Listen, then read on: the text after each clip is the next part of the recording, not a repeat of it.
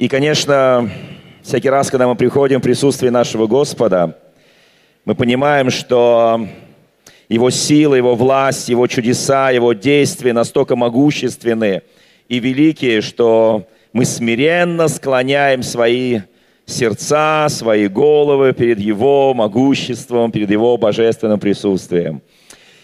И мне хотелось бы сегодня продолжить ту тему, которая была на утреннем богослужении, но я немножко ее усилил. Я чуть-чуть даже изменил название. Если утром мы говорили о том, что ты видишь, то теперь эта проповедь будет называться, там тоже есть слово «смотреть», ну, в несколько иной русской транскрипции, в русском произношении. Поэтому, знаете, я хочу просто напомнить, когда мы говорим о временах и сроках, знаете, в день, когда Иисус Христос вознесся с земли, Он сказал ученикам своим, не отлучайтесь из Иерусалима, но ждите обещанного от Отца. И вы примете силу, когда сойдет на вас Дух Святой, и вы будете мне свидетелями Иерусалим, Иудея, Самария и до края земли. Мы с вами живем в удивительное время, когда это слово пришло в действие, когда оно исполняется по всему лицу земли. Для нас очень важно, чтобы оно исполнилось, конечно, в России. И вы знаете, вот тогда ученики спросили Христа, не в это ли время ты восстанавливаешь царство Израиля? Знаете, мы часто не понимаем того, что говорит Слово Божие, того, что говорит сам Бог. Мы часто переводим это на некие геополитику, на политику. Восстановление царства – это политические вещи. Конечно, Израиль находился под игом римским. Они были колонией, они были некой э, территорией, которая была подчинена Риму. Они платили налоги Риму. И, конечно, дух национализма был настолько высок в Израиле, что были целые партии, Зеловтов и многие других, которые хотели освободить Израиль. Они думали, что это главное, что необходимо Израилю. Это главное, что необходимо каждой нации, право на самоопределение, право на свободу национальную. Но Иисус сказал, вы знаете, не ваше дело. Это очень прозвучало хлестко и жестко. Знать времена и сроки, которые Бог положил в воле своей – вы знаете, метутся народы, написано в Священном Писании, когда они спросят Христа, еще ранее спросили о признаках пришествия, он сказал, будут войны, моры, глады, землетрясения, восстанет народ на народ, царство на царство. Это начало болезней, но не ужасайтесь и не бойтесь. Это то время, в которое берегитесь, что кто-либо не прельстил вас – вот это главное. Он говорит о духовных вещах. Мы часто видим и слышим то, что мы хотим видеть и слышать. Даже апостолы, которые три с половиной года ходили с Иисусом. Поймите, три с половиной года каждый день с Иисусом. Кто бы из нас не мечтал провести хотя бы один день с Иисусом, даже один час с Иисусом, несколько минут с Иисусом, они ходили три с половиной года. И когда Он сказал, что вы примете силу. Им казалось, что они уже обладают силой. У них уже есть власть. Повелевать, наступать, исцелять, изгонять, воскрешать. Он посылал их по два, они ходили, все это делали. И вдруг он говорит им еще раз о силе. Он много раз им говорил об этом. И вы знаете, они вдруг проявляют совершенно удивительное мирское, светское понимание того, что он сказал. Они сказали, не в это ли время – ты восстанавливаешь царство Израиля. Жесткий ответ Христа. Он сказал, не отлучайтесь, не ваше дело, ждите обещанного от Отца. И он вознесся в их глазах. Этот день в нашей традиции называется День Вознесения Господня. Вы знаете, вот это очень важный момент, чтобы мы, когда говорит Господь, слушали то, что Он говорит, видели то, что Он нам показывает. Апостол пишет, то, что видели глаза наши, слышали уши наши, осязали руки наши, слово жизни. То есть они четко, он говорит, мы это видели, мы это слышали, мы это осязали. Это очень важный момент нашего исповедания, когда приходят определенные времена. Есть такое слово кайрос. Кайрос – это греческое слово, означает, означает исполненное время или время, которое пришло для действия. Так означает слово. Пришло время, когда Сын Божий родился на земле. Пришло время, когда Он пошел на служение. Пришло время, когда Он пошел на крест. Пришло время, когда Он вознесся с этой земли. И все это кайрос, кайрос и кайрос. Это время исполненное. Сейчас мы живем в уникальное время, которое исполняется точно так же, как оно исполнилось тогда. Время славы церкви, время восстановления – время обличения славы, обличения дарами Святого Духа, особой жажды по Богу. Вот это время пришло, друзья мои. Я еще раз подчеркиваю, светские механизмы часто включают духовные вещи. Написано, сеется душевное, восстает духовное. И не духовное прежде, но душевное прежде. И когда начинаются какие-то процессы в любой стране, в государстве, Бог включает свои процессы. Я не верю, что что-либо на земле происходит без воли Божьей. Я не верю в это, потому что написано, кто это сказал, о том, что происходит то, чему Бог не повелел быть. Я верю, для меня не важно сейчас, попустил или допустил. Для меня не важно испытание, но происходит любое испытание, написано в Священном Писании, что временные испытания нашей веры, или написано временные земные страдания, Писание очень четко говорит нам о том, что радуйтесь, когда впадаете в различного рода испытания, искушения, которые посылается Господом, чтобы ваша вера, наша вера усилилась и окрепла. Мы должны радоваться тому, что Бог посылает. Слава нашему Господу, когда мы понимаем, о чем идет речь. Поэтому всякое действие, которое происходит в мире, мы воспринимаем как волю Божью. Если я воспринимаю как наказание, как действие сатаны, как некое разрушение, которое пытается кто-то разрушить церковь, вообще церковь, друзья, друзья мои, невозможно разрушить. Написано в Священном Писании, церковь Божью врата да не одолеют. И тот, кто в вас, он сильнее того, кто в мире. Невозможно разрушить то, что созидает Бог не поддавайся на эти провокации, не верь тем, которые считают, что наше дело забыто у Бога, и Он забыл. И вы знаете, это когда Илья издевался над пророками Вааловыми, мы знаем, мы читаем в нашем русском переводе очень, я бы сказал, такой а, смягченный вариант оригинального текста. Смягченный. Там написано, Илья якобы говорит, это для нашего слуха, чтобы не усложнять восприятие – он говорит, может быть, ваш Бог Вали уснул. Помните?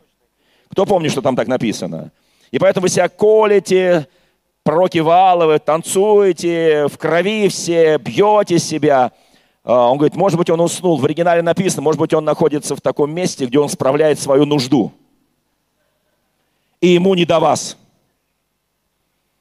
Так вот, наш Бог не спит и не дремлет, хранящий тебя Израиля. Не спит и не дремлет Господь. Мы часто почитаем медление, что Господь каким-то образом забыл о нас. Он никогда не забудет о нас. Писание говорит, есть, забудет ли мать дитя чрева своего? Господь говорит, если она забудет, я не забуду тебя. Никогда.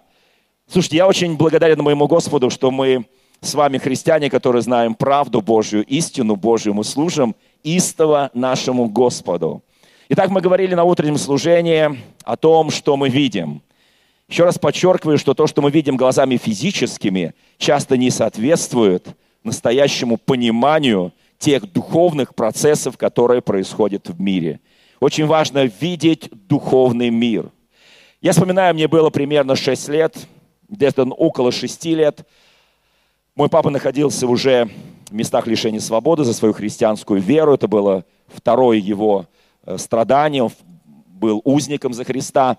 И я помню, мы вышли с ночного служения, было раннее утро, примерно 5 утра. У нас были тогда ночные богослужения. Мне было около 6, 5 с небольшим. И я в основном на этих ночных служениях просто на спинке дивана спал. Я сначала пытался понять, слышать, слушать, о чем говорят братья, сестры, о чем молятся. Ну, ребенок – маленький еще ребенок, естественно, я в себя духовно впитывал все это, но плоть, она немощна. Я, естественно, просыпался, народ еще молился, люди еще о чем-то говорили. Я помню, служение закончилось, и у меня была такая боль в сердце, потому что папу посадили за Христа, маму выгнали с работы, тоже за Христа. Мы жили не просто бедно, а весьма бедно – и нас было уже четверо детей у родителей, и мы понимали прекрасно, что долгие годы, которые папа не будет в семье, и э, спецслужбы сделали все, чтобы к нам максимально не приходили люди, не помогали нам. И я понимаю, что для меня еще вот ребенка, восприятие этого мира, этого мира, который ожесточился против церкви, против людей веры, оно было такое, знаете, болезненное восприятие. И это где-то был пик моих духов, душевных страданий. Я помню, когда еще, вот оно заканчивалось служение, я выхожу, это был пригород Москвы, это был частный дом, я выхожу, и я просто в каком-то вот боли, знаете, как Авакум пишет в первой главе, помните, Господи, над нами все издеваются, где Ты, Господь? Такое ощущение, Ты забыл нас, Ты оставил Израиля, мы не чувствуем Тебя, и каждый человек поносит нас. Все уверены, что Бог отвернулся от нас. У меня было примерно такое ощущение. Вы знаете, я к шести годам, благодаря моей прабабушке, я блестяще знал многие части Священного Писания наизусть. Я еще не умел читать, не умел писать, но бабушка сделала так, прабабушка вернее, она прожила долгую жизнь, 96 лет. И она научила меня Слову Божьему, научила меня любви к Слову Божьему – и уже потом, когда я учился читать, научился, я учился читать по, по Евангелию на самом деле. И, знаете, для меня это было, я вот вышел, у меня внутри какой-то такой какое-то вот смятение. С одной стороны, я питаюсь себя Словом Божьим, который является светильником ноге. С другой стороны, я понимаю, вот она реальность. Вот она реальность. Советский Союз незыблем. Коммунистическая идеология незыблема церковь страдающая, церковь гонимая. Мы не собирались отрекаться от нашего Господа. Мой папа пошел только потому, что он отказался отречься от Иисуса Христа, от служения, когда маму пригласили. Она была беременна четвертым ребенком. Ее пригласили в камеру матросской тишины. Я почему люблю матросскую тишину и иногда, как член общественной палаты, проверяю это СИЗО. Там есть камера, на которой написано «Здесь находился Василий Васильевич Риховский». Для меня это очень важное место. Я прихожу туда иногда, чтобы постоять рядом с этой камерой. Потому что в этой камере кое-что произошло. Буквально за несколько дней до суда. Туда пригласили мою маму. Я подчеркиваю, она была на последнем месяце беременности четвертым ребенком. Это было издевательство высшей формы. Ее следователь долго уговаривал, сказал, Антонина Ивановна, все, что требуется от вас, то вы сказали, муж мой, дорогой Василий, вернись домой к детям и к жене. Все, если он встанет и пойдет, он не будет сидеть. Если еще при этом он скажет, что больше не будет проповедовать об Иисусе Христе, это будет вообще высший пилотаж. И вы свободны. Знаете, мама вошла в камеру. Я еще раз подчеркиваю, для меня это очень дорогая камера. Мама вошла в камеру, там сидел папа. И она сказала, мой драгоценный муж, я благословляю тебя идти за имя Господа – второй раз в вузы. Я благословляю тебя, мы будем ждать тебя, мы будем молиться. Вся наша семья, я, мои дети, не переживай за нас, не бойся, будь тверд и мужественен. И мою маму беременную последние месяцы эти охранники, они ее выволокли оттуда и обзывали, оскорбляли, как ты можешь, женщина. У тебя забирают мужа, ты одна, с четырьмя детьми на руках.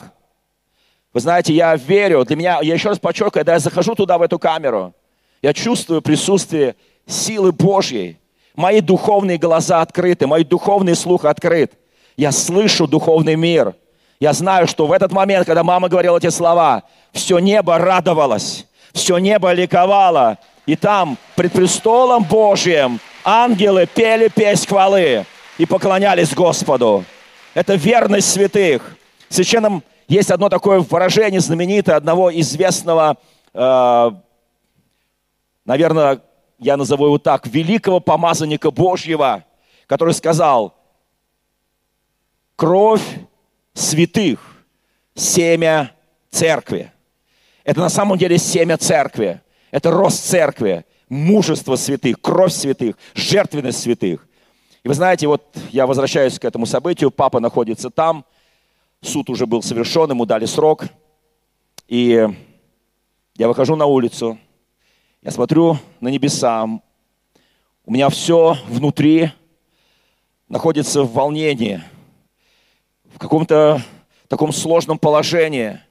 Я маленький мальчик, и я понимаю, что впереди в этом государстве у меня нет будущего. Потому что однажды один скажет нам человек, когда мы съездим к папе, посетим его в местах лишения свободы, он скажет, вы никогда не будете в этой стране не иметь ни образования, ни жизни. Вы всегда будете гонимы нами. Вы знаете, мой брат, маленький брат, который на год меня моложе, он скажет, мы, когда, я когда вырасту, буду судьей и буду вас судить. Он вырос, стал судьей, и он судил. Потому что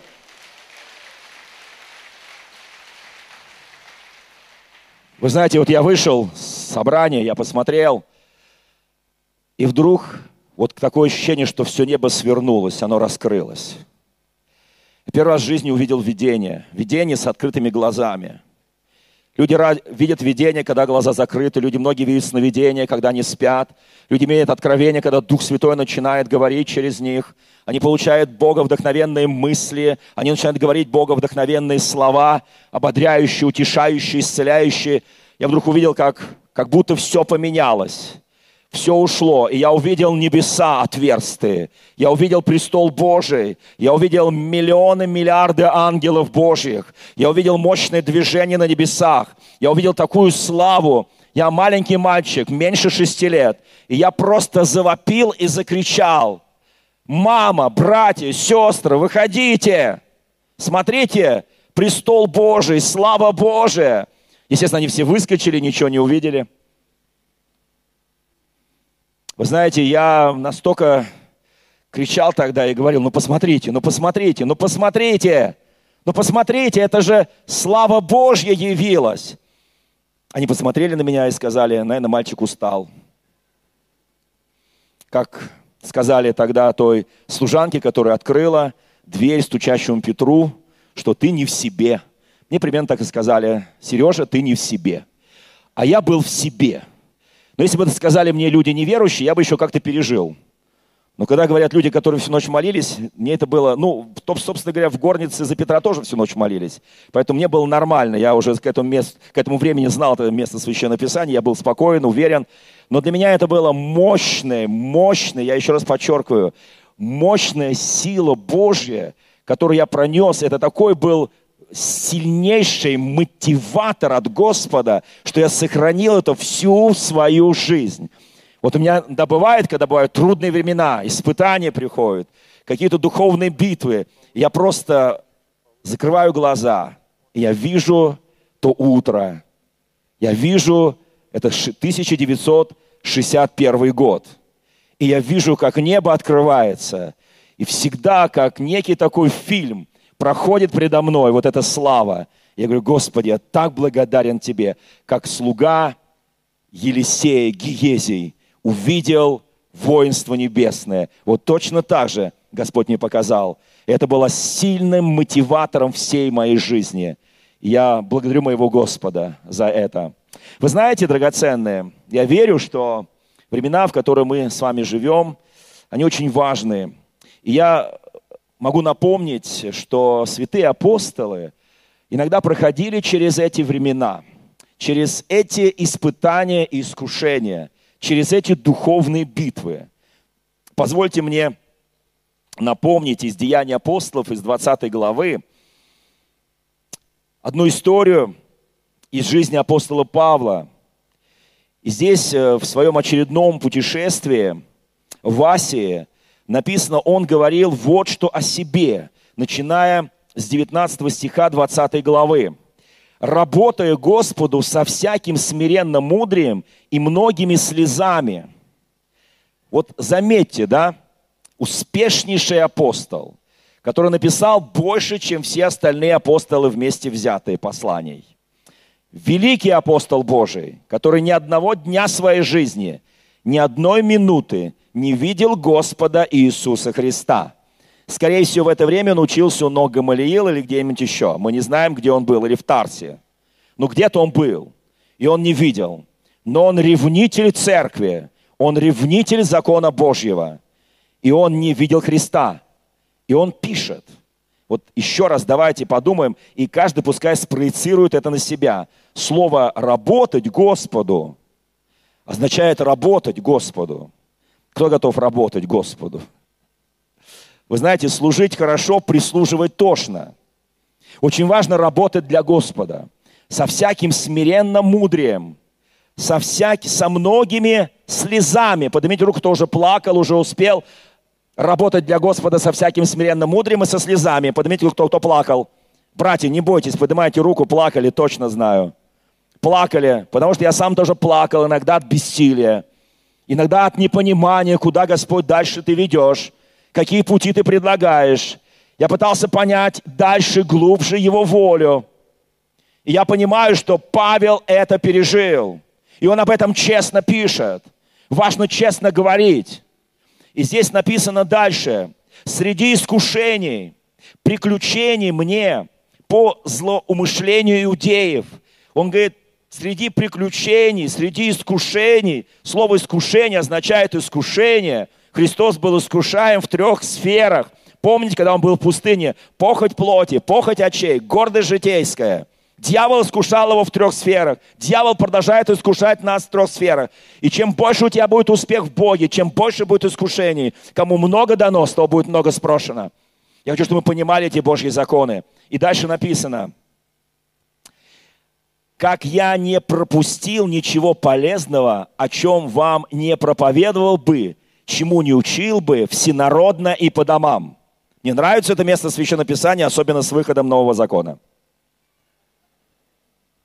Он говорит, я ничего не упустил. Скажи соседу, ничего не упусти, когда будешь проповедовать. Мы сейчас думаем, каждому нашему брату и сестре во всех наших церквях нашей, нашего движения выдать удостоверение миссионеров. Ну, исполнять закон, будем исполнять закон. Ну, друзья мои, ну мы же не, не закона э, преступники, да? Мы исполнители закона, мы не пожалеем бумаги. В Сибири леса много. Слава Богу! Афины, наши соседи, хорошо делают хорошую бумагу из сибирского леса. Очень хочу, чтобы мы тоже научились делать такую же бумагу из сибирского леса, прямо в Сибири. И будем печатать, и печатать, и печатать, и печатать. И пусть типографии некоторое время поработают на церковь евангельскую. Будем печатать удостоверение миссионеров каждому кто будет работать со всяким смиренным мудрием, со слезами, чтобы ничего не упустить, и чтобы благовествовать Евангелие, Царство. Он говорит, я ничего не упустил, мои руки чистые, мои руки чистые, ничего не упустил. И здесь написано очень четко, да, я учил всенародно и по домам.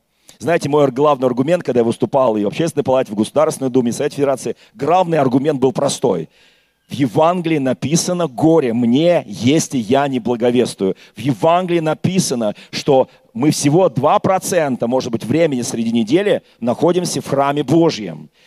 98% времени мы находимся среди людей. В семье, на работе, на улице, всенародно, по домам. Послушайте, это наш образ жизни. Мы не можем не благовествовать. Мы просто не можем. Павел говорил, я это делал, я не упустил ни одной возможности. Я это делал и всенародно, я это делал по домам. Мне очень нравится. И когда в законе написано, что по домам нельзя заниматься миссионерской деятельностью, да нет проблем, мы исполним, мы там не будем заниматься миссионерской деятельностью, будем совершать там богослужения, обряды и все прочее, какой закон позволяет. А слово миссионерская деятельность у нас называется распространение нашей веры. Кто скажет аминь? Иначе Павел будет против нас. Иначе, когда мы туда придем, он скажет, слушай, малодушный, да, а мы с вами не малодушные, правда, да?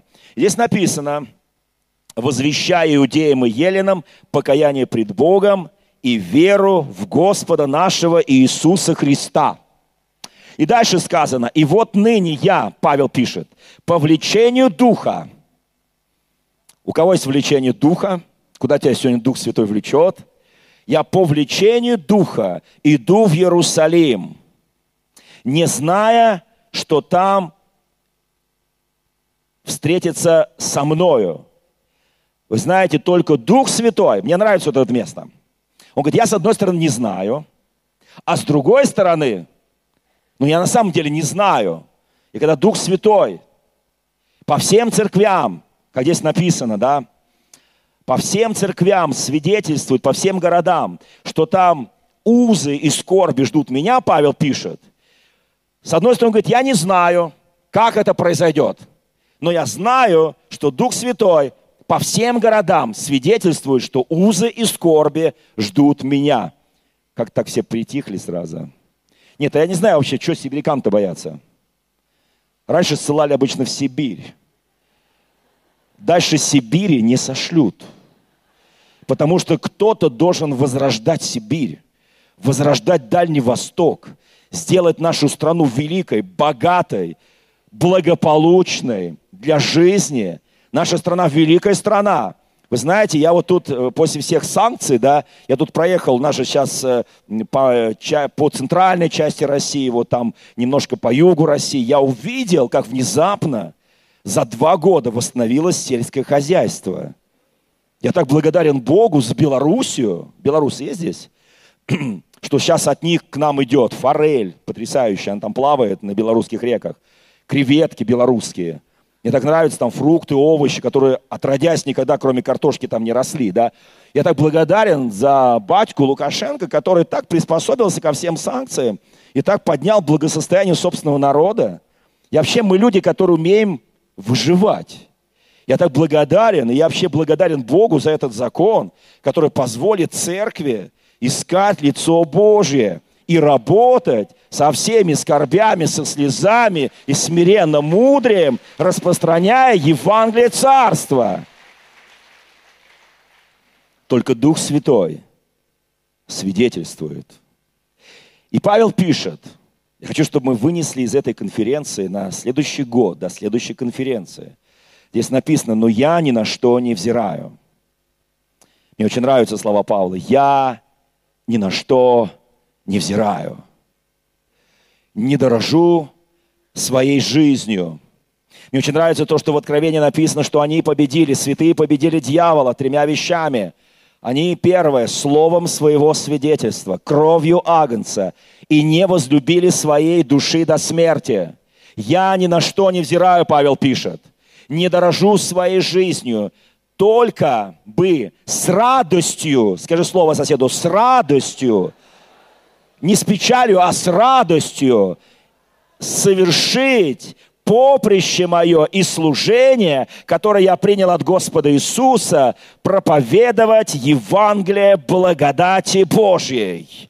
Проповедовать Евангелие благодати Божьей. Я ни на что не зираю, я не дорожу своей жизнью, только чтобы исполнить свое служение, совершить это поприще – и проповедовать Евангелие Господа Иисуса Христа. Слушайте, друзья мои, на самом деле другой высшей цели нет. Вы знаете, поднимите руку, кто когда-нибудь был в Едемском саду. Ну, в раю имеется в виду. Никогда не были? Что вы говорите? Мне казалось, что христианская жизнь – это вообще в раю не христианская жизнь, это в аду. Давайте еще раз прошу, кто был в раю, поднимите руки. Боже мой, я ж перепугался. Потому что та жизнь была ад точно. А эта жизнь это рай, рай с Богом. Кто скажет аминь? Вообще в раю живем. Это рай хороший, его нужно обрабатывать, нужно работать. Помните, да, там Адам и Ева должны были так работать, обрабатывать. И там было два дерева. Первое дерево – древо жизни. Они каждый день кушали от него листья и жили, и жили, и жили. Вы знаете, второе дерево – древо познания добра и зла. У меня вопрос. Кто насадил в раю дерево познания добра и зла? Дьявол или Бог? Бог, спасибо. Зачем? А вот зачем? Вот зачем в раю растет древо познания добра и зла? Ну, древо жизни понятно, чтобы жить. Чтобы каждый день мы в нашем раю, скажу, у меня в семье рай. Я понимаю, что сейчас многие верой просто говорят. Верой просто. У меня в семье рай. Вернешься домой, скажи жене, скажи мужу, скажи детям, я теперь в раю. У нас с вами райская жизнь и два дерева в нашем раю. Древо познания добра и зла и древо жизни. Не знаю, с какого дерева покушать. Вы знаете, Иисус говорил, я есть истина, я есть путь, я есть жизнь. Написано, кто вкушает, принимает мое тело, принимает святыню, принимает мою голговскую жертву, тот имеет жизнь в самом себе. Шестая глава Евангелия Туана. Если не принимаешь святыню, это наше древо жизни. Мы питаемся от этого древа жизни постоянно и регулярно. У кого в доме каждый день совершается святое причастие, поднимите руки. Понятно. То есть все отдали в церковь. Все отдали в храм. Вы знаете, приходят времена, приходят времена, когда не только в храме, но по домам будет каждый день совершаться святое причастие. Почему? Я подчеркиваю, почему? Чтобы иметь каждый день жизнь. Потому что если мы не вкушаем его ломимое тело и пролитую голговскую кровь, то мы не имеем жизни в самих себе. Кто понимает, о чем я сейчас говорю? Питайся от древа жизни. Он есть наше древо жизни, Он источник воды живой, Он источник жизни. Я должен питаться. Послушайте, рай будет тогда, когда ты утром или вечером, неважно, ты пригласил свою супругу, пригласил своих детей, не знаю кого еще, и совершил во время просто обеда, совершил святое причастие. В трепете, в великом сокрушении пред Ним, потому что уж если они каждый день по домам преломляли хлеб. Это имеется в виду, они совершали святое причастие. Я очень хочу, чтобы мы это услышали сейчас. Если мы хотим быть живою церковью, чтобы мы жили не в аду, а в раю, наша, у нас церковь, у всех, вот здесь 120 городов присутствует, да? У всех наши церкви это рай, правда? Правда, зачем туда Господь посадил дерево добра и зла мы не знаем часто. Но грешники знают. И кто ослабевает в вере, тоже знают. И всегда там ползает змей. Господи, а змей это зачем запустил туда? Потому что Он нас создал свободными.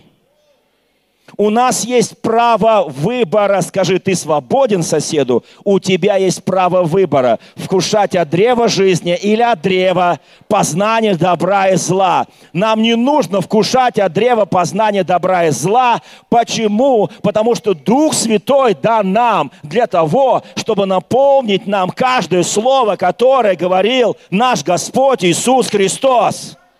Это наше древо жизни. Это наше развлечение добра и зла. Добра и зла. Это развлечение. Написано в Священном Писании, кто может вам делать злое, если вы ревнители чего? Доб- доброго. Никто не может сделать нам зла. Потому что любое искушение мы с радостью, Павел говорит, чтобы только с радостью мне совершить мое земное поприще. С радостью. Улыбнись соседу. Я понимаю, что не каждая птица долетит до последнего дня конференции. Помните, писал великий украинский писатель про Днепр. Не каждая птица долетит до середины Днепра. Но мы с вами уже перелетели середину, уже приземляемся. Сегодня последний день конференции. Скажи, слава Богу, я долетел. Я долетел, слава Богу, я важная птица у Господа. Я долетел, слава Богу. И я с радостью долетел. Я с радостью совершаю свое земное поприще. Благодарю Тебя, Господь. И с этого дня я больше не буду есть от древа познания добра и зла, потому что во мне есть жизнь в Иисусе Христе, во мне есть Дух Святой, и это мое древо, данное от Бога, потому что Он есть дерево жизни. Слава Богу! Не питайся из других источников. Пусть твои глаза будут открыты всегда – чтобы ты видел Господа пред собой всегда, чтобы ты видел духовный мир пред собой всегда. Друзья мои, это очень важное, важное слово от Господа. Я очень хочу, и Павел там дальше пишет, мне очень нравится, здесь сказано, и ныне вот я знаю, перед этим он пишет, я не знаю. Но я знаю, что Дух Святой свидетельствует. Знаете, мы иногда говорим, да, я не знаю, но Дух Святой уже предопределил мою жизнь. Кто имеет откровение в своей жизни от Господа? Поднимите руку. Ну хотя бы на этот год. Ну хотя бы на эти пару-тройку месяцев. Вы знаете, слава Богу. Потому что по мере твоего духовного роста Бог усиливает откровение, Бог усиливает о тебе порочество, Бог усиливает о тебе свою волю. Если ты принимаешь ее с радостью, смиренно, мудренно, со слезами и так далее. И здесь написано, теперь он говорит, я уже знаю, что уже не увидите лица моего между вами, между которыми я ходил, проповедую Царство Божие. Посему свидетельствую вам в нынешний день, что чист от крови всех. Ибо я не упустил возвещать вам всю волю Божью. Я не упустил. Скажи соседу, я чист от твоей крови. Вернешься в свой город, скажи, город, я хочу быть чистым от крови всех здесь. Я хочу быть чистым. Это означает, я усиливаю проповедь Евангелия. Я хочу быть чистым. Я встречаюсь со многими политиками, чиновниками, министрами и прочее, прочее, великими людьми нашими мира сего, подчеркиваю, мира сего. Это не обязательно, что они у Бога великие люди, они в этом мире великие люди, и они думают, но они забывают то, что Бог сказал Навуходоносору, кого я могу поставить, я могу поставить, я снимаю или ставлю, это делаю я. Я возвышаю и я унижаю, это делаю я. И царь Навуходоносор сказал, теперь я знаю, что кто такой Бог, он может поставить и может снять. Сегодня он в фаворе, а завтра он в бесчестии, и завтра он пасется на поле и ест. Наши губернаторы, некоторые уже знают, как быть в бесчестии. Они сидят сейчас в Лефортово у нас. Туда даже священник не может пройти. Я так понимаю, он так сейчас ему нужен священник. Но это тюрьма, это, это СИЗО закрытое, спецслужб. Я бы с удовольствием сходил к Никите Белыху, с которым я несколько раз общался. Мне вот так хотелось бы ему кое-что просто, ну, сказать от имени Господа, помолиться за него. Ни в коем случае. Не собираюсь его там обличать, укорять, еще что-то. Он и так уже в СИЗО. Зачем бить того, кого уже жизнь ударила? Нужно утешить, поддержать и сказать, дорогой, Никита, у тебя есть будущность и надежда в Боге. Вы знаете, многие люди думают, что Бога-то нет, а Бог-то есть. Я так радуюсь, что мы знаем, что Бог-то есть. Я хочу, чтобы наши руки были чисты от крови тех людей, которым мы не засвидетельствовали о Евангелии Царства. Я хочу, чтобы мы были чисты перед этими людьми. Мы засвидетельствовали о Евангелии Царства Божьего. Мы чистые должны быть.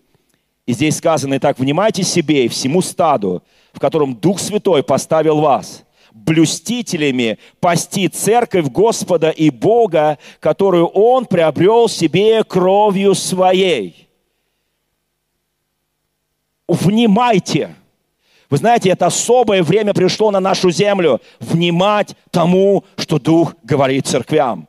Я вспоминаю советские времена, 60-е, 70-е, 80-е годы. Мы приезжали, посещали разные церкви, мы ездили по, по разным городам Советского Союза. И первое, когда мы приезжали куда-то, мы спрашивали пастырей, спрашивали служителей Божьих, спрашивали народ, что Дух Святой говорит. Для нас все остальное было неважно. Что Дух Святой говорит для этого времени? И однажды, где-то в 80-е, в начале 80-х, я приехал в город, в один из городов. Я даже не буду говорить, где это находится – мы пока это держим в тайне, даже уже прошло там, не знаю, там 40 лет. И вдруг встает пророк и говорит, так говорит Господь. В Кремле делается решение, что будет разрушена система Советского Союза. Знаете, того пророка потом отлучили от церкви, правда, но это не важно. Сказали, что он еретический пророк. Что даже пастыри, даже епископы не верили, что советскую систему можно разрушить. Что она была такое ощущение на века – дух безбожия, атеизма на века, проговорит. И будьте готовы, что откроется время свободы на некоторое время. И вы будете проповедовать Евангелие. Послушайте, свободно на стадионах. Я стоял, слушал, и, Боже мой, у меня было тоже ощущение, что пророк слишком на себя много берет. А он слишком мало на себя, оказывается, собрал. Понимаете, это была первая жертва нашего неверия. Но я благодарю моего Господа – что Дух Святой, что для нас сегодня важно, кто за кого вышел замуж, кто на ком женился, кто кого родил, да, это важно, это важно, кто какие учебные заведения закончил, тоже важно, кто кем где работает, тоже важно, кто стал миллионером, миллиардером, архиепископом, это тоже важно, поздравляю, Сергей, я не знал. Нет, у вас сильные братья, дерзновенные братья. Я хочу, чтобы у вас стало больше не только епископ, вот три часа назад только руку положили, они уже, уже пошли дальше. Слушайте, я так благодарен Господу за вас. Я так благодарен за... У вас такая ревность зашкаливает. По шкале Евангелия зашкаливает ваша ревность. Так это же благодать Божья. Слава Богу за вас, драгоценное. Идите дальше. Знаете, я тут недавно проповедовал по посланию Филимона. Кто любит послание Филимона? Поднимите, кто его прочитал от начала до конца. Там всего одна глава. Кто прочитал его от начала до конца? Поднимите руку. Это мое одно из самых любимых посланий.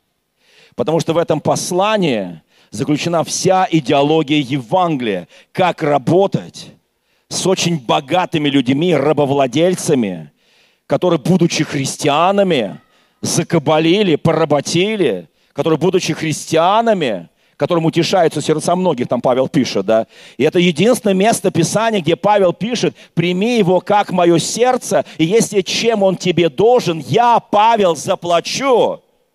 Никогда Павел никому так не писал. Но за какого-то Анисима, имя которого переводится на русский язык, как переводится слово «анисим» на русский язык с греческого? Любите греческий язык, потому что там в Евангелии много греческого. Кто знает, как переводится? Оно переводится очень просто. Годный. Мама назвала, ты годный сыночек. Ты хороший сыночек. А он стал антианисимом, то есть негодным. И Павел пишет, он был негоден тебе. Там написано, он был антианисим, теперь он годен тебе и мне, ибо он стал годным, он стал анисимом. Скажи соседу, ты был негодный, теперь ты годный. Ты анисим, Слава Богу! Но мне там нравится еще один стих в этом послании к Филимону. Там написано, я Павел, старец, узник. Помните, да? Я тут не так давно заполнял свои документы на пенсию. Ну, мне 60. Ну, по закону я обязан выйти на пенсию. Но я, естественно, не вышел. Но с документом нужно было в пенсионном фонде заполнить. Я заполняю. Меня спрашивает клерк и говорит, вам какое, вы там по какому идете на пенсию, там по инвалидности, там еще по старости. Я говорю, по старости это что? Я думал, там по возрасту. Она говорит, по старости, значит. Мне дают бланк, там написано по старости. И вдруг я вспомнил слова Павла, написано Филимону, я Павел старец. И теперь я сказал, Господи, я теперь наконец стал старцем. Даже государство меня признало. Осталось сделать только узником. Старцы здесь есть и старицы? Поднимите руку, кому больше за 60. Слава Богу, немного долетели до середины Днепра. Вы молодая церковь, я вам скажу. Вы молодое движение, кругольный камень, я вам скажу. У вас такое будущность есть, такое, такое, слава Богу за вас. Я представляю, что сейчас этот прекрасный город под названием Ачинск – пришел в движение, когда приехали вы сюда. Прям вот после подписания закона. Вы молодцы просто. Я думаю, что многие даже не знали, пока вы тут пировали, радовались, духовный пир у вас был. Вы радовались, насыщались, наслаждались. В это время что-то произошло в нашем российском законодательстве. И слава тебе, Господи, что оно произошло. Знаете, мне это напоминает одну историю – из четвертой книги царств, кто помнит эту историю, из четвертой книги царств, когда город осажден, все вокруг, все плохо, там едят уже, ослиная голова стоит целое состояние, небольшой помет голуби стоит больших денег, чтобы хоть что-то сварить и съесть. В это время приходят две женщины к царю и говорят, мы уже съели одного ребенка, а другая спрятала. Помните, это вообще безумие, да? Это безумие, это, это каннибализм, да, в чистом виде, когда люди готовы есть все, что движется, летает и ползает, включая своих детей. Это было ужасное время – И тогда царь говорит, кто виноват, знаете? Подать сюда Елисея, который он единственный, кто виновен. Я знаю, какие бы ни были ситуации в любом государстве, виновата всегда будет церковь. Вы знаете, друзья мои, и тогда Елисей пророчествует, что завтра в это же время лучшая мера муки, лучшая мера муки будет стоить ничто. Вообще ничто. И в это было вообще невозможно поверить. Когда мы сегодня говорим, что этот закон, который подписан президентом, который мы будем исполнять, он очень мощно сделает движение церкви, сделает ее помазанной, сильной в духе. Но говорит, да не может быть, наоборот, надо прятаться. Нет, друзья мои, прятаться нам не нужно. Нам нужно открыто служить нашему Господу, чтобы на наших руках не было крови тех, кого мы, кому мы не засвидетельствовали. Послушайте, и я понимаю эти духовные вещи. И там сказано, и я всегда думаю, Господи, вот это пророчество Елисея, кто будет исполнять? Ведь важно, никто услышал, никто, и сановник, на плечо которого опирался царь, сказал, если даже Бог откроет все окна небесные, даже если этого не будет, даже если Бог откроет все окна. Помните, да, кто знает, что Бог может открыть все окна? Когда народ Божий шел по пустыне, падали перепела. Кто любит перепелок, поднимите руку. Кто любит манну, поднимите руки. Слава Богу, мы все любим то и другое. Итак, друзья мои, Бог открывает окна. Бог открывает окна. И вы знаете, этот сановник говорит, нет.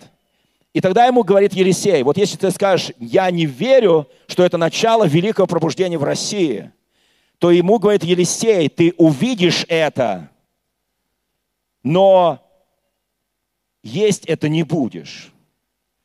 Оно так и потом произойдет. И знаете, вот там сразу начинается история о четырех прокаженных, помните?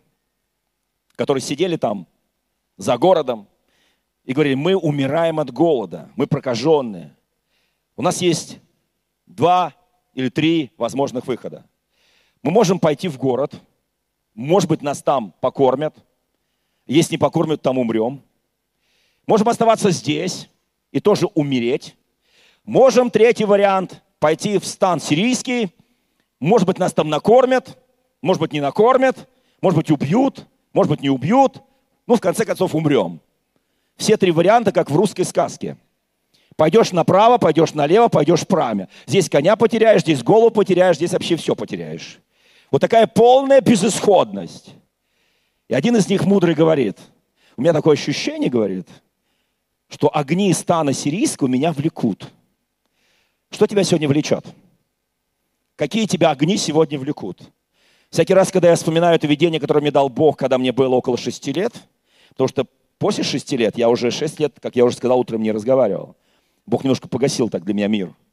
Но я тогда так читал Священное Писание, так изучал Священное Писание, так благодарен Богу за эти шесть лет, что я не занимался болтовней ненужной, а я насыщал и питал свою бессмертную душу Божьим Словом. Шесть лет. Слава Богу, не каждому, не у каждого есть такая возможность лет читать Слово Божье с утра до вечера. Играть на улице я не мог, потому что все надо мной смеялись. И вообще я, вот, я помогал маме и читал, помогал маме и читал, помогал маме и читал. Первый раз сыграл в футбол в 12 лет, когда научился разговаривать. Бог мне мгновенно вернул речь. И говорю по сей день, слава Богу. Как говорят некоторые, неплохо.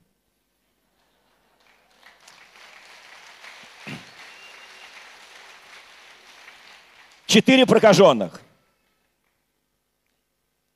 Они увидели по-другому свое будущее. Во всех трех вариантах стояло слово «смерть» во всех трех. Они сказали, ну последний вариант, самый, конечно, скажем, вызывающий, самый сложный, самый провокационный, пойти в стан сирийцев. Но как-то нас туда влечет. Пойдем. Если нас покормят, выживем. Не покормят, убьют, умрем, все равно умрем. Вы знаете, иногда нас подводит жизнь так, что все равно умрем, надо куда-то идти. Так вот, нужно сегодня идти в стан сирийский, я вам скажу откровенно. В стан, как тогда говорили врагов. Нет, нет, не надо никуда эмигрировать, Боже упаси.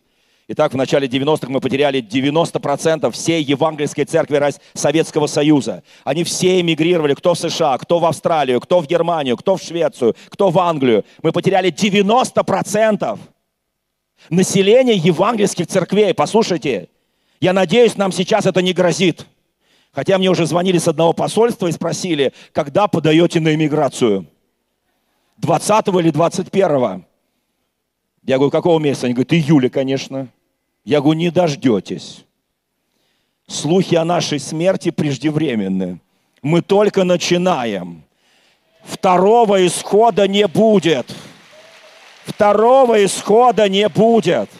Будет возрождение России. Второго исхода не будет. Нам чужой берег не нужен. Мы родились здесь. Скажи аминь. Скажи соседу, это наша земля, это моя земля. Я родился здесь, я буду жить здесь, я буду проповедовать, я буду строить жизнь. Я хочу, чтобы мой народ жил благополучно, благопристойно, чтобы люди жили достойно, чтобы в моей стране было минимальное количество бедных, нуждающихся. Это богатейшая страна. Ее может изменить только Бог, только Христос, только истина. Только Евангелие может поменять мою страну. Я не собираюсь никуда уезжать. Поэтому я сказал этим послам, ну, в общем, послал послов, и я сказал, больше не звоните с такими предложениями. Я говорю, мы хотели как лучше. Я говорю, получилось как всегда, не надо. Просто дружим с вами, но не более того. Вы знаете, драгоценные, вот эти четыре прокаженных, они идут к стану. Они идут очень в трепете, в страхе. Они ожидают сейчас кого-нибудь выскочит сирийцы. Вообще у нас в Сирии всегда всегда Сирия на протяжении всей истории, даже сейчас, наш там отутюжили немножко, полетали над Сирией. Такое ощущение, что не утюжили, не летали. Как-то там все интересно в этой Сирии. Пустыню сколько бомб не кидай, все равно как-то пустыня остается. Вы знаете, вот сирийский вопрос на повестке дня в ООН, везде, в Европе, в России, везде сирийский вопрос. Я знаю. И там написано, что они пошли к стану сирийскому подходят, кони привязанные, ослы привязанные, в каждом шатре неимоверное количество еды, одежды. Ну, по старой русской традиции они все наелись, взяли себе в мешки, упаковали, отнесли, закопали, приходят еще, еще раз грабанули, еще раз закопали, еще раз унесли. Потом совесть пробудилась. И говорят, что ж мы делаем-то? Мы тут наживаемся, мы тут пиршествуем, мы тут обогащаемся, а город-то не знает. Пойдем им скажем. Помните эту историю? Иначе окажемся мы в проблеме, нас обвинят. Мне нравится, когда царя ночью разбудили, царя самарийского, и говорят, сирийцы ушли, наши четыре шпиона прокаженных видели, что там никого нет, наелись, грабанули, все. Царь говорит, это военная хитрость. Знаете, мне очень нравится, как рассуждают цари.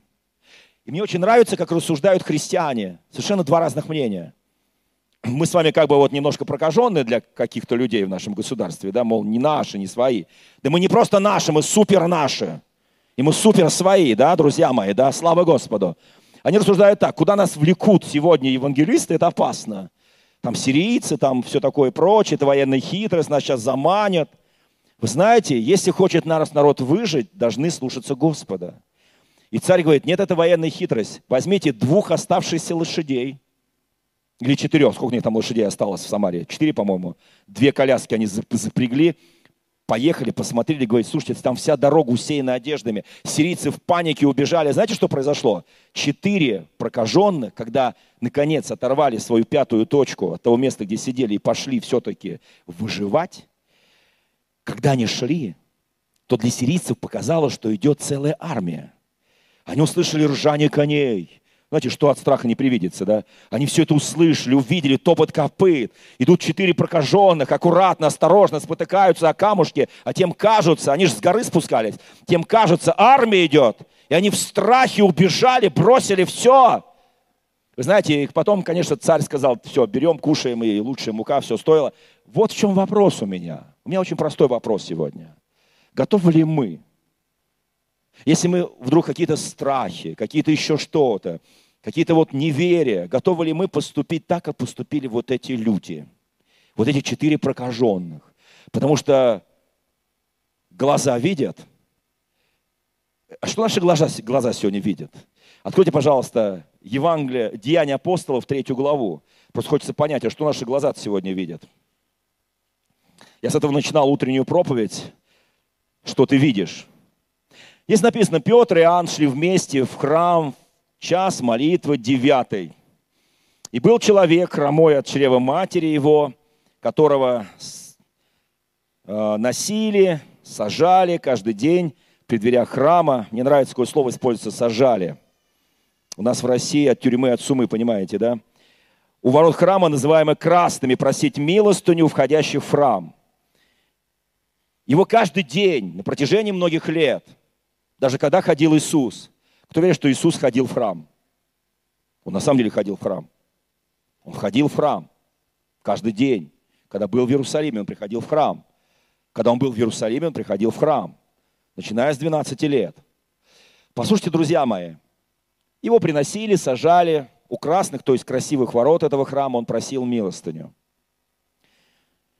Он, увидев Петра и Иоанна, которые шли в час молитвы девятый в храм, пред входом, просил у них милостыню.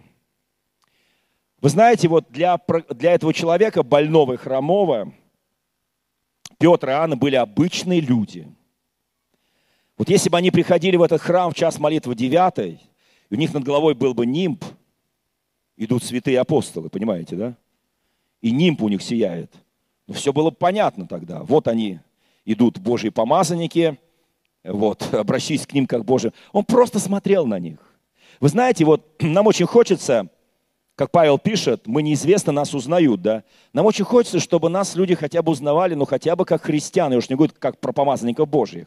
Ну хотя бы, кто бы хотел, чтобы тебя люди узнавали, подними руку. Вот ты приехал в свой город, или на миссию, или там, где ты живешь, в своем доме, все говорили, о, пошел христианин. Кому так хочется? Что-то немногим хочется как-то. Не, мне всегда хочется. Я помню, когда я устраивался на одну работу, где моя тетя проработала 25 лет, будучи христианкой, она на следующий день уволилась, когда я устроился.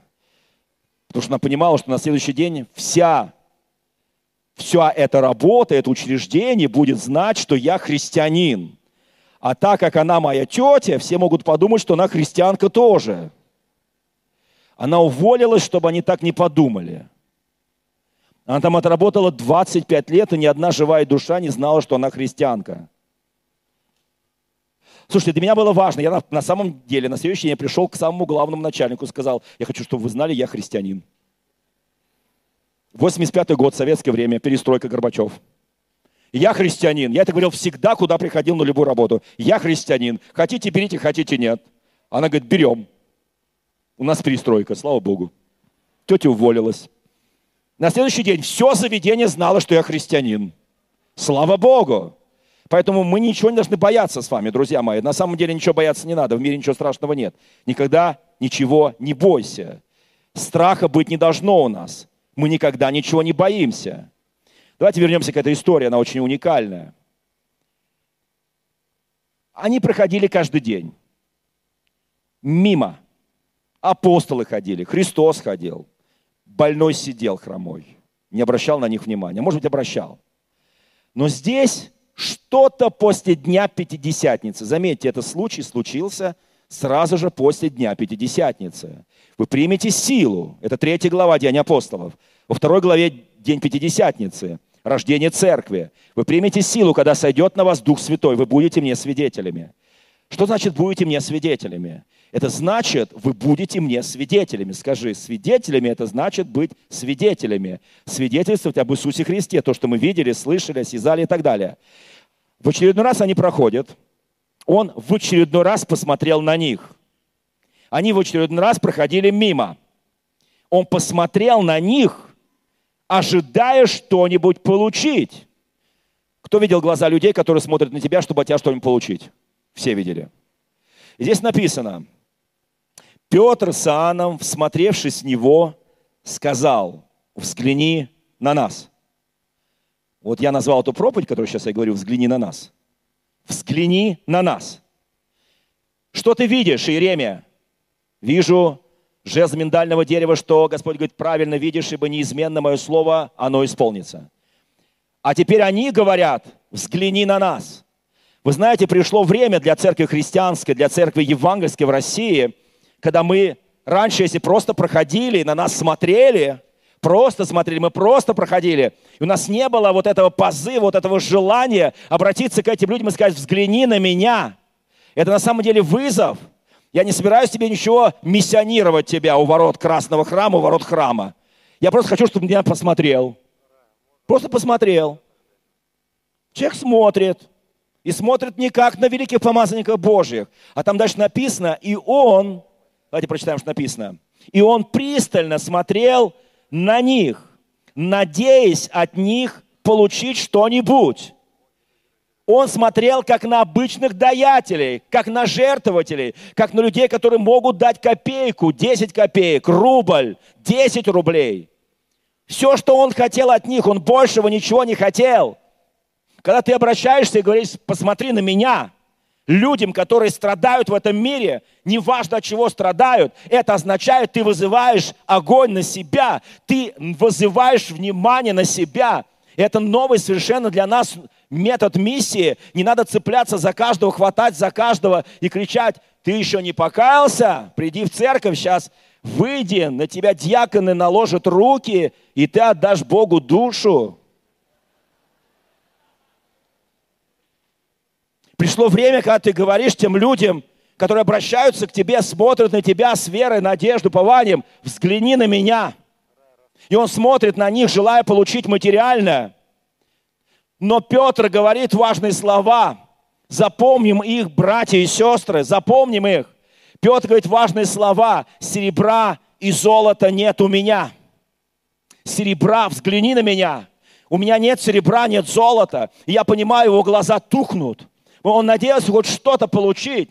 Он получает ответ, что у меня ничего нет, я не могу тебе ничего дать.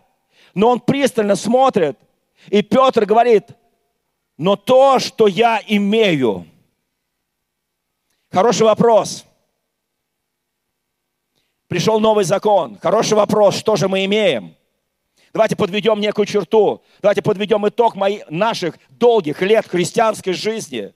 Мы прошли многие библейские школы, мы прошли очень много. Мы созидаем церкви, мы учим людей, мы проповедуем Евангелие, мы молимся, мы утешаем, мы ободряем, мы многое делаем. Но здесь написано, и апостол это делал, и там тысячи каялись к этому моменту. Но он говорит, я нечто имею, у меня нет золота, у меня нет серебра, но есть у меня нечто, что я могу дать тебе. Это не даст тебе никто в этом мире, но я имею то, что я могу дать тебе. Взгляни на меня, смотри на меня, я имею то, что тебе дать. И здесь написано, то, что имею, даю тебе во имя Иисуса Христа Назарея, встань и ходи. И он взял его за руку, он поднял его, и он стал скакать, праздновать, радоваться о Боге. Послушайте, они вместе вошли в храм, скача и славе Божьего, Божье имя. Я очень хочу, чтобы мы понимали эти вещи. Спроси соседу, у тебя что-то есть, что дать тем людям, которые будут смотреть на тебя? И что-то от тебя ждать? Скажи, ответь, кого спросили. Да, у меня есть. У меня есть. У меня есть. У меня есть имя Господа Иисуса Христа. У меня есть Дух Святой. Я знаю, что дать. У меня есть что дать. И я в ревности буду ходить и говорить, посмотри на меня, посмотри на меня, посмотри на меня. У меня есть что тебе дать. У меня есть что тебе дать, потому что я испытал я познал богатство премудрости Божией. Я познал эту премудрость Божию, которая не спослана с небес. Это Дух Святой. Я знаю бездну богатства премудрости Божией. Это во мне. Я копил это годами. Я копил это годами. Я весь насыщен Словом. Я весь насыщен откровением. Я уже устал проповедовать в своей церкви, потому что то, что я проповедую, уже все давно знают. Уже все выучили наизусть. Они знают все места Священного Писания. Я должен разрушить эти стены, которые мешают нам проповедовать миру. Послушайте, это не просто слово, сейчас слово миссионерская деятельность запрещена законом. У нас есть распространение нашей веры в Иисуса Христа. У нас есть вызов. Посмотри на меня, посмотри на меня. То, что имею, даю. То, что имею, даю. То, что имею, даю. Во имя Иисуса Христа, во имя Иисуса Христа.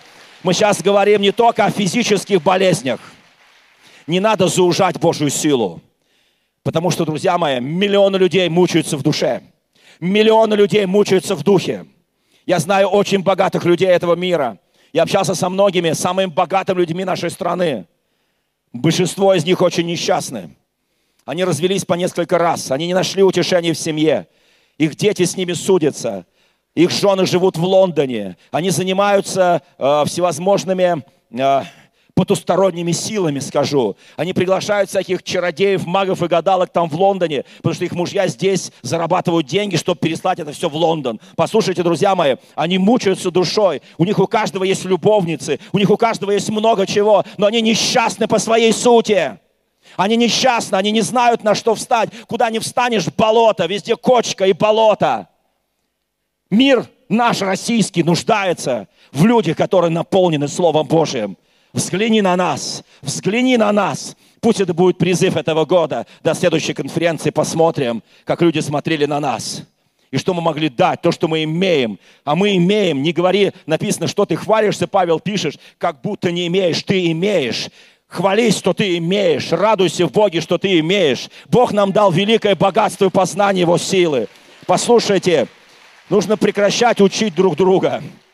Прекращать еще раз, и еще раз, и еще раз. Уже мы столько друг на друга вылили елея. Мне кажется, что хотя бы несколько капель этого елея попали на других, они уже были исцелены. Кто скажет аминь?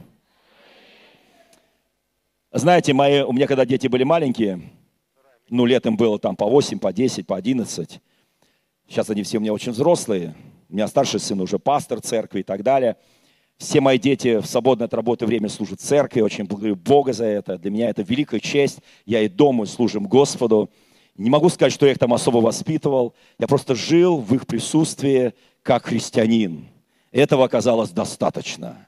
Если бы каждый день им читал мораль, и при этом бы каждый день потом ругался со своей женой – и каждый день с ними ругался, для меня вот после 12 лет мои дети становились моими друзьями.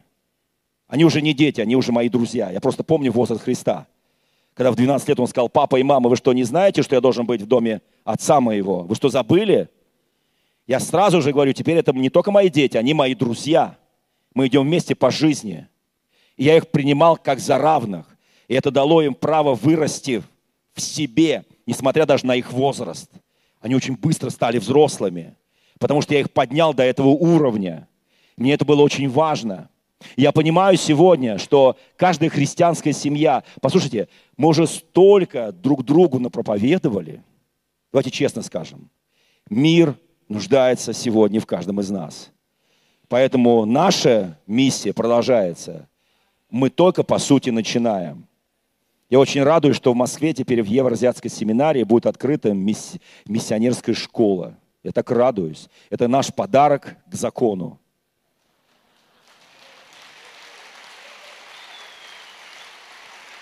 Это очень дорогой подарок, потому что есть такая пословица в России «хорошо яичко Христову дню». Все понимают, о чем идет речь, да? О Пасхе. Хороша Пасха у нас – а Пасха наша Христос. И в завершении этой проповеди я хочу напомнить одно место Священного Писания из книги Авакума. Помните, в первой главе он начинал молиться так. «Господи, доколе?» Первая глава со второго стиха. «Я буду взывать, и ты не слышишь, буду вопиять тебе о насилии, ты не спасаешь. Для чего даешь мне видеть злодейство и смотреть на бедствие, грабительство, насилие предо мной. Восстает вражда, поднимается раздор. От этого закон потерял. Помните, да, эту молитву? Помните, как он дальше уже во второй главе начал молиться. «На стражу мою я встал, стоя на башне наблюдал, чтобы увидеть, что скажет он ко мне, и что мне отвечать на жалобу мою». Он говорит, в первой главе он плачет, он как вода в песок изливается. И он говорит, ты, ты что, не видишь, Господи, бедствие? Ты что, не видишь? Вторая глава, он говорит, я встал на стражу. Я встал на стражу, чтобы наблюдать и смотреть, что скажешь ты. И в последней главе, а это третья глава, Так она называется молитва Авакума пророка для пения. У вас такое хорошее пение. И очень хочу, чтобы когда-нибудь спели эту главу здесь. Это домашнее задание группам прославления. Спойте эту главу. Тем более половина этой главы, еще в начале 90-х годов одна христианская группа сочинила на эту главу псалом. Украинская христианская группа. Это не важно. Мы все братья и сестры во Христе. Украинцы есть в этом зале? Не долетали сюда, что ли, украинцы? Есть, слава Богу. Я очень люблю вас. У меня жена с Украины. У меня половина родственников живет в Украине. Я очень люблю вас, драгоценные. И помните, вы очень дорогие нашему сердцу. И здесь написано, Гос, Госпо, Господи, услышал я слух Твой и убоялся. То есть Господь ответил, Господи, соверши дело Твое среди лет, среди лет яви его. В гневе вспомни о милости. И Бог вспомнил. И вы знаете, такой великолепный такой псалом, который сказано, Он встал, Господь, и поколебалась земля. Я смотрел, и трепет пришел, блеск Господа, как солнечный свет, руки Его, лучи. И здесь тайник силы Его. Послушайте, встань на стражу, прекращай панику, прекращай страх, встань на стражу, и ты увидишь то, что увидел пророк Авакум. Ты увидишь. И там дальше, в самом конце этого псалма написано, «Я услышал, и вострепетала внутренность моя». Давайте встанем сейчас, когда я буду читать. «Я услышал, и вострепетала внутренность моя. При вести о сем задрожали губы мои. А что он услышал? Как Бог конями своими проложил путь по морю через пучину великих мод. И задрожали губы мои. Боль пронзила кости мои, проникли в кости мои, и поколебалось место подо мной а я должен быть спокоен в день бедствия, когда придет на народ мой грабитель, если бы не расцвела смоковница и не было плода на виноградных лозах, и маслина, здесь сказано, изменила и Нива не дала пищи, хотя бы не стало овец в загоне, рогатого скота в стойлах, но и тогда, давайте скажем вместе, но и тогда я буду радоваться о Господе и веселиться о Боге, спасения моего. Господь Бог, сила моя, Он сделает ноги мои, как у оленя, и на высоты мои возведет меня. Аминь. О, Господь, благодарю Тебя. О, благодарю Тебя, Господи! Аллилуйя! Благодарю Тебя за церковь, за церкви, за, Господь, за это движение, краеугольный камень, за то помазание, которое сегодня приняли служители Твои, лидеры. Каждый из нас является священником Твоим миру. Благодарю Тебя, драгоценный Иисус. Пусть помазание Твое, оно действует, чтобы мы говорили, взгляни на нас, взгляни на нас, взгляни на нас. У меня что-то есть, что дать Тебе могу. У меня что-то есть, то, что имею, даю Тебе. То, что имею, даю Тебе, Господи. Чтобы мы, Господи, вот это приняли верой. То, что имею, чтобы у нас было, что дать. У нас есть то, что мы имеем в Боге. Чтобы вот это божественное откровение, божественное слово, оно исцеляло, освобождало, оно, Господи, возвращало в образ образ Божий во имя Иисуса Христа. Я благословляю народ Твой святой, страну нашу Россию, президента нашего, Господи. Я благословляю, чтобы этот закон усилил действие миссии церкви во имя Иисуса Христа. Аминь.